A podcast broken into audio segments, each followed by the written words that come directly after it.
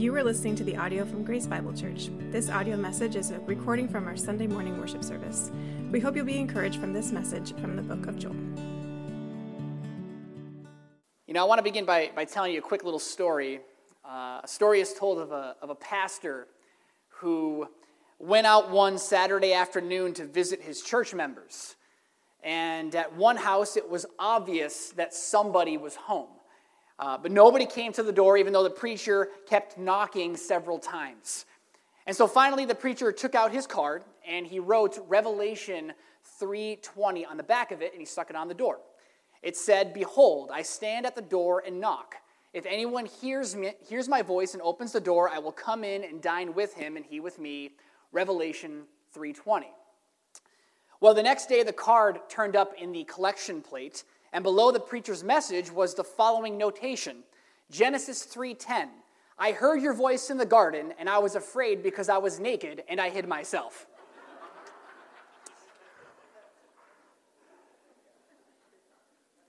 you know, I read that joke a couple weeks ago. I'm like, I, I got to find a way to include it in today's message. It's so funny. It had me, it had me in stitches. But, church, if we're honest, uh, we'd admit that there are times when we try to hide from God. There are times when we try to run from God or, or even rebel against God. There are times when we choose to ignore His knocking at our door as believers. And almost every time, if not every time, when we find ourselves in this state, it's because of sin. And as God's children, if we continue in this sinful state for any length of time, there will come a time when we must settle with our Heavenly Father. Numbers 32 23 says, Behold, you have sinned against the Lord, and be sure your sin will find you out. Be sure, right? Well, as we continue our study in the book of Joel, this is where we find the people of Judah. Their sin and rebellion against the Lord had found them out. And as a result, out of his great love for his people of Judah and out of his hatred for sin, God sent a locust plague, a great locust plague to wreak havoc on their nation. But he used this extreme measure as a wake up call to get the attention of his people. And he used the prophet Joel to deliver a message of utmost importance. Namely, and we've been through this, right? But we're going to repeat it again. Namely, if you repent, there will be blessing. But if you continue to rebel, things are only going to get a lot worse. And so now, over the last few weeks, we've seen that Joel's message to Judah was pretty bleak, right? It's been a pretty bleak message.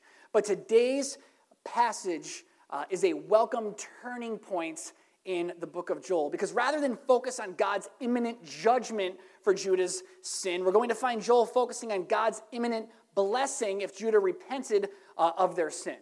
So the tone of Joel's message shifts from hopelessness to hopefulness. So, how many of you guys can use a hopeful message this morning? Say, I can.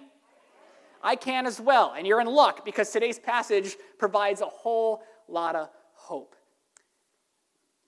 And Joel's hopeful message applies just as much to God's people now as it did way back then.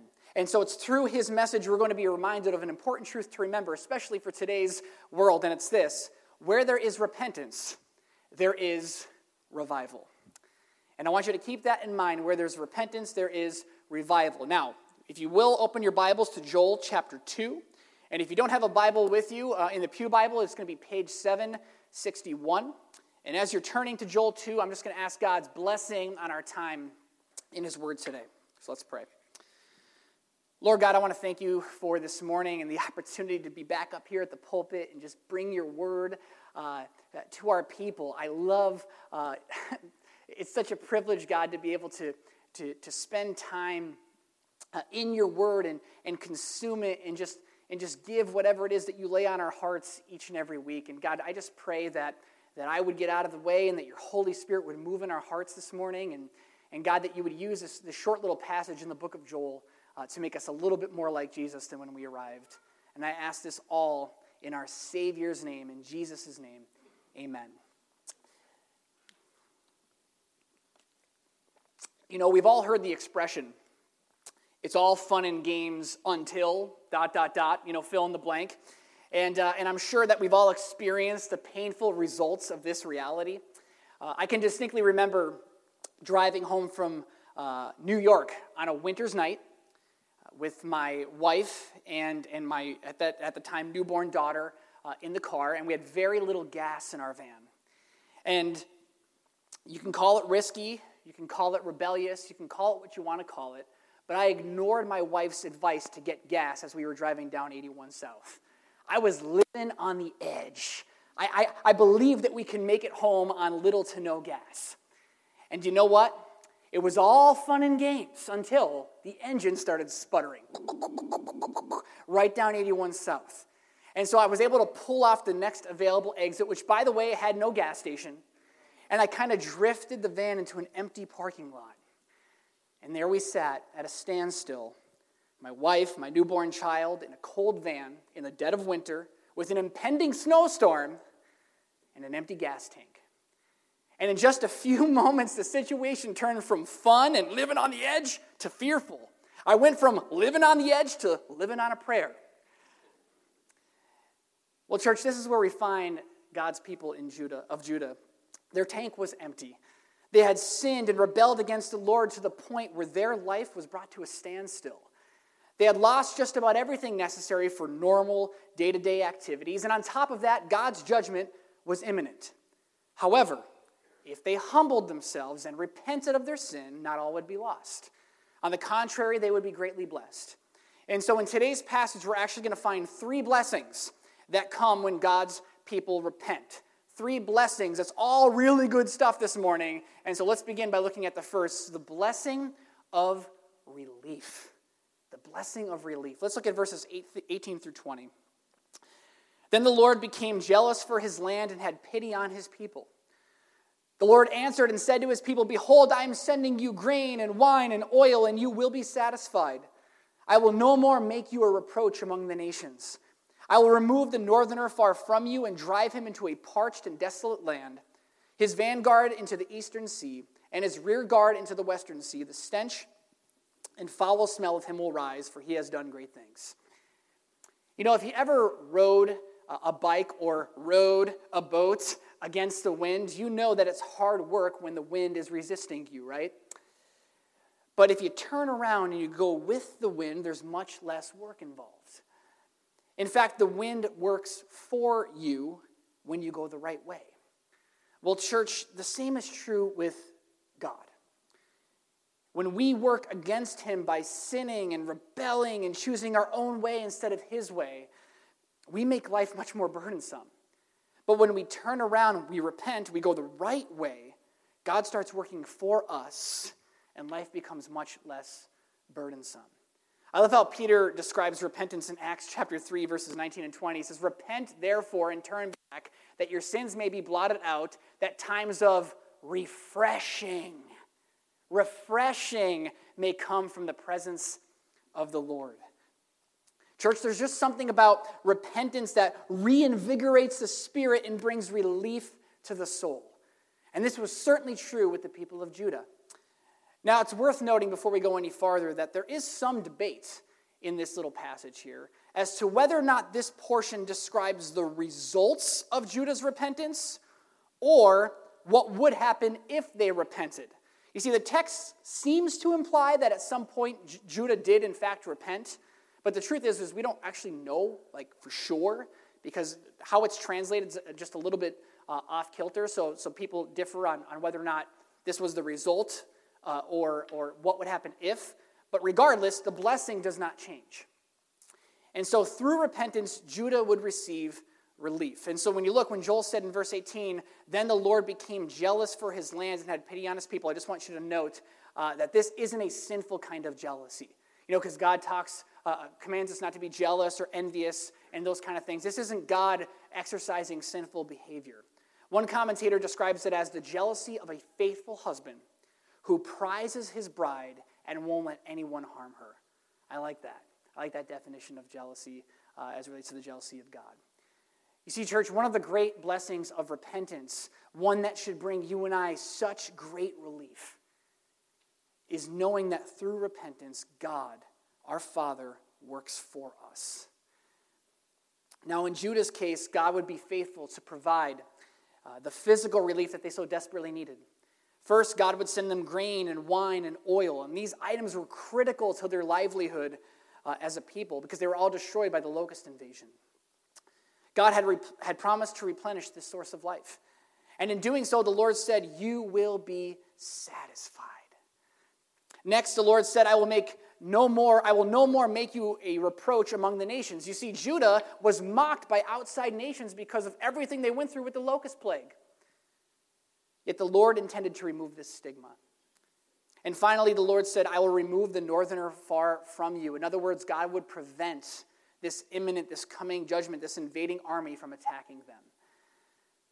Church, remember, God's promise of relief didn't just apply to God's people then, it applies to you and I today. When we repent, we too will have a great burden of sin lifted off our shoulders. And we too will save ourselves from a bad situation and prevent a bad situation from getting a lot worse. And that's what repentance does, right? Not only does it remove us from a bad situation, but it prevents a bad situation from getting a lot worse. Because when you continue in sin, it doesn't get better, right? It does not get better, it could only get worse. In fact, James uh, chapter 1, verse 15 says, Sin, when it is full grown, gives birth to death. So now, relief is only the first of many blessings that come when we repent. Let's look at the second in this passage the blessing of renewal. Renewal. Let's look at verses 21 through 24. Fear not, O land, be glad and rejoice, for the Lord has done great things. Fear not, you beasts of the field, for your pastures of the wilderness are green. The tree bears its fruit, the fig tree and vine give their full yields. Be glad, O children of Zion, and rejoice in the Lord your God, for he has given the early rain for your vindication. He has poured down for you abundant rain, the early and the latter rain as before. The threshing floors shall be full of grain, the vats shall overflow with wine and oil. You know, church, I'll often joke around with my brother about a job that he used to have while in college. Uh, it was a work study job, and it was one that he was completely unqualified for. You see, he worked uh, as at the help desk and, and at the college, and his job primarily was to, to help people with computer problems. But the only problem is, my brother knew nothing about computers. And so the big joke was every time somebody called, a student called him with a computer problem, his go to response was just restart the computer and it'll be fine. But here's the kicker nine out of 10 times, that solved the problem. Just a quick little restart. And, and so we, I'll always joke around like, like he's our IT guy, just restart the computer, you know? And, but, church, it got me to thinking just like most computer or even phone problems are resolved by pressing a restart button, many of our sin problems are resolved the same way. You see, when we repent, it's like hitting the restart button. When a computer or phone shuts down or reboots, it turns back on with like a clean slate, right? Like a factory reset. And so when we repent, God, in His mercy and His grace, gives us a clean slate as well. Look at 1 John uh, 1 9. If we confess our sins, He is faithful and just to forgive us our sins and to what? Cleanse us from all unrighteousness. You see, God promised Judah a restart if they repented.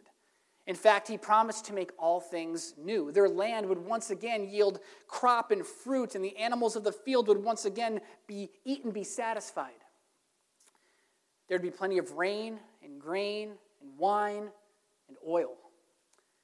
Just like trading in an old clunker car and leaving a dealership with a brand new car, Judah would be trading in the burdens brought on by their sinful life and start living in newness of life. Church, only God can do that. Only God. Only God can take what's broken and make it new and see, man, you look at what's going on in our society, in our culture right now, and it's like, man, they're trying to fix it, but they're using the wrong tools, right? There's only, like, we, as, as human beings, we don't have enough tools in our chest to fix the major problems in our culture right now. God is the answer. And I know, oh, that's a church answer, that's cliche. No, it's the truth. It's the truth. We are citizens of heaven, right? We're actually not citizens of earth when we become believers. We're citizens of heaven. And, and heaven runs a whole different way than how man runs society. And so, man, we got to turn to God. Only God could really take what's broken and make it new. Otherwise, it's a band aid at best. But you know, perhaps you're here this morning and you're just feeling wrecked by your own sin.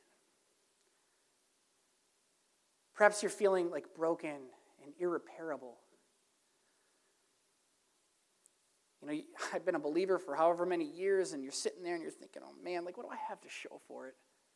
Like, I, I've gotten as far as I can get in my walk with the Lord. It's, I'm close to giving up.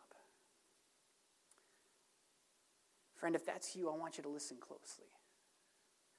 Satan wants nothing more than to get you to believe that you're not worth it in the eyes of God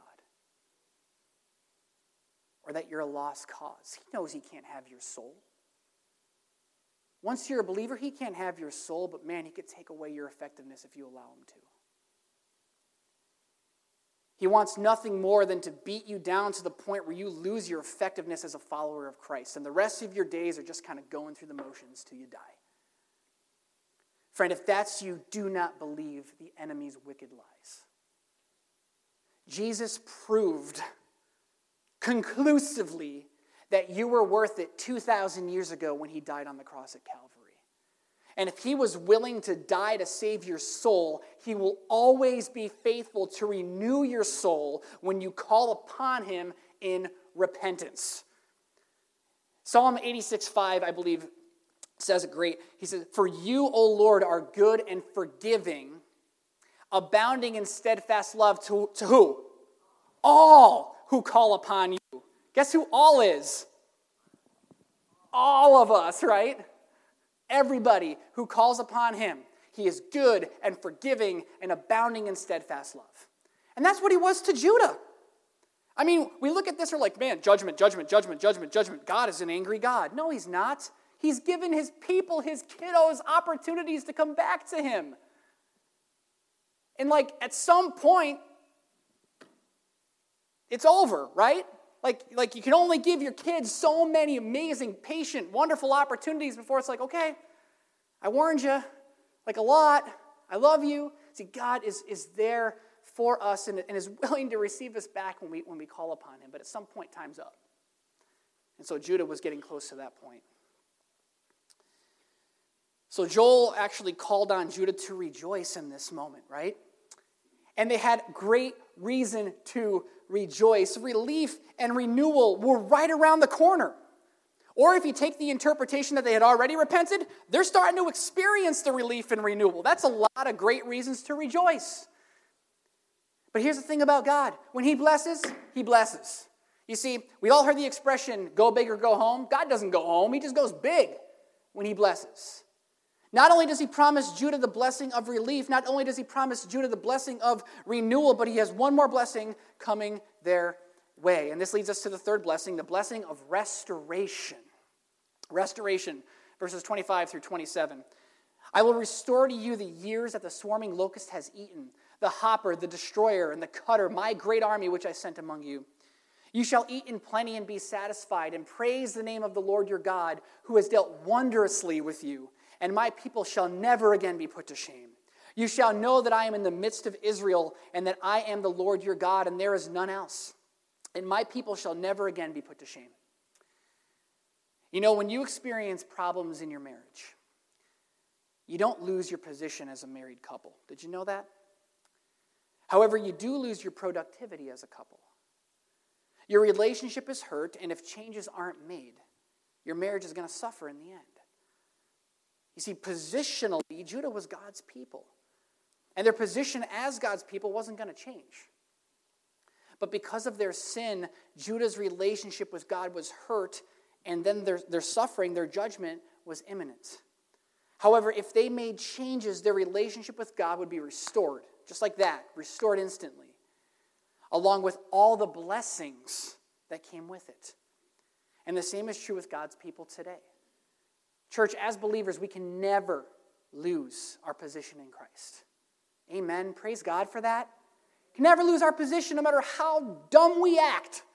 We cannot lose our position in Christ. We can never lose our identity as his children or lose that free gift of salvation that he offers.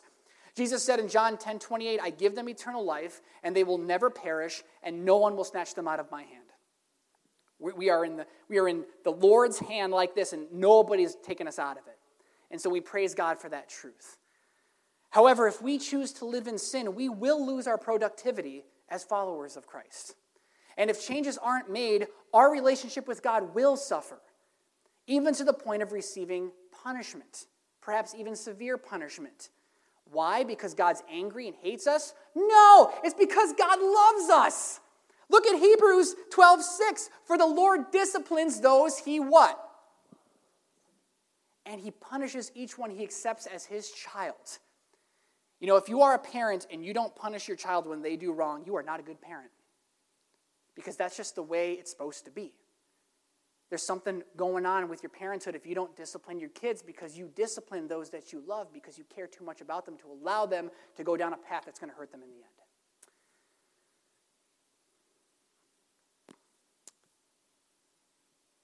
Friends, like Judah, if we repent of our sin, not only will our relationship with God be restored, but the blessings, and this is just so cool, and I don't even know how this works, but the blessings that come with having a relationship with God will also be restored, even some of the lost blessings along the way. Even some of those blessings we could have had then, God has a way of, of giving us uh, through repentance. Look at what Charles Spurgeon said. He said, You cannot have back your time. But there's a strange and wonderful way in which God can give back to you wasted blessings, the unripened fruit of years over which you mourned. It is a pity that they should have been locust eaten by your folly and negligence, but if they have been so, be not hopeless concerning them. Church, what Chip and Joanna Gaines do for houses, God does for hearts. He is in the business of restoration. He takes what has been broken or trashed by, by sin and he brings life to it again. In his great prayer of repentance, David wrote in Psalm 51 12, Restore to me, restore to me the joy of your salvation, and upholds me with a willing spirit. Friends, God will always be faithful, always be faithful to restore and reinvigorate those who earnestly call upon him. And this leads us back to today's truth to remember. Where there is repentance, there is revival. You know, when we think of that word revival, our minds often go to, like, we think of this evangelism explosion that multitudes of people come to faith in Christ and it's this great thing and everybody's changed and woohoo! And that's great. And we want that kind of revival, yes? But well before that can happen, a different kind of revival needs to take place. We've talked about this before. It's a revival in the hearts of God's people. You know, at its core, when you look up Webster, to revive simply means to resuscitate or revitalize. It's kind of like when somebody is it's kind of lying on the floor and, and they lost their breath, and you need to revive them, resuscitate them back to life. Church, well before we can see revival in our world, we must see revival in our church. We need to see God's people resuscitated back to a life that is fully committed to the pursuit of holiness for the cause of Christ. You know, after a very successful crusade, when countless people placed their faith in Christ, and those are awesome, you know, the Billy Graham crusades, the great evangelist Billy Graham was asked by somebody, Is this revival? You know, people coming to faith in Christ like crazy. Is this revival? Listen to Billy Graham's answer. He said, No. He said, When revival comes, I expect to see two things which we have not yet seen. First, a new sense of the holiness of God on the part of Christians, and second, a new sense of the sinfulness of sin on the part of Christians. Revival has everything to do with us and nothing to do with the world. So, church, as we close, I want to encourage you to ask God to help you receive a new sense of His holiness and to help you see sin the way that He sees sin. I want to encourage you to ask God to reveal any areas of sin in your own life that need to be confessed. And I encourage you to ask God to revive your heart this morning. I've heard it said that God will pardon a repentant sinner more quickly than a mother would snatch her child out of the fire. And so, church, what are you waiting for? God is knocking at your door. You are only minutes away from receiving his relief and his renewal and his restoration. So I want to encourage you in, in the quietness of these closing moments to, to, to, ask God to reveal to you areas that need uh, to be worked on and give them back over to the Lord. And man, receive what the blessings he wants to give to you. We all want his blessings, amen? And so I'd like to call those that are going to be closing us in song to come up this morning. Let me pray over you, uh, and then we'll, we'll wrap things up.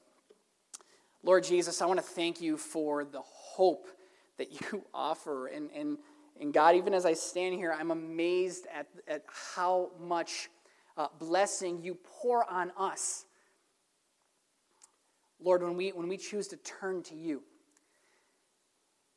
And God, I'm amazed at your patience with your children. As a father of three kids, I lose my patience like in a, in a second, a millisecond. Yet you watch us fall time and time and time again. And you're patient to warn us. You're patient to, to draw us back to yourself. You're patient, God, with us. And then the moment we turn back to you, you celebrate us and you bless us. Lord, that is love that we can't even relate to. We don't understand it. Oh, but Lord, we praise you for it. Thank you for your mercy and for your grace. Revive our hearts this morning. I ask this in Jesus' name. Amen. Thank you for listening to this podcast from Grace Bible Church. For more information about our church and our ministries, you can visit gracebiblepa.com.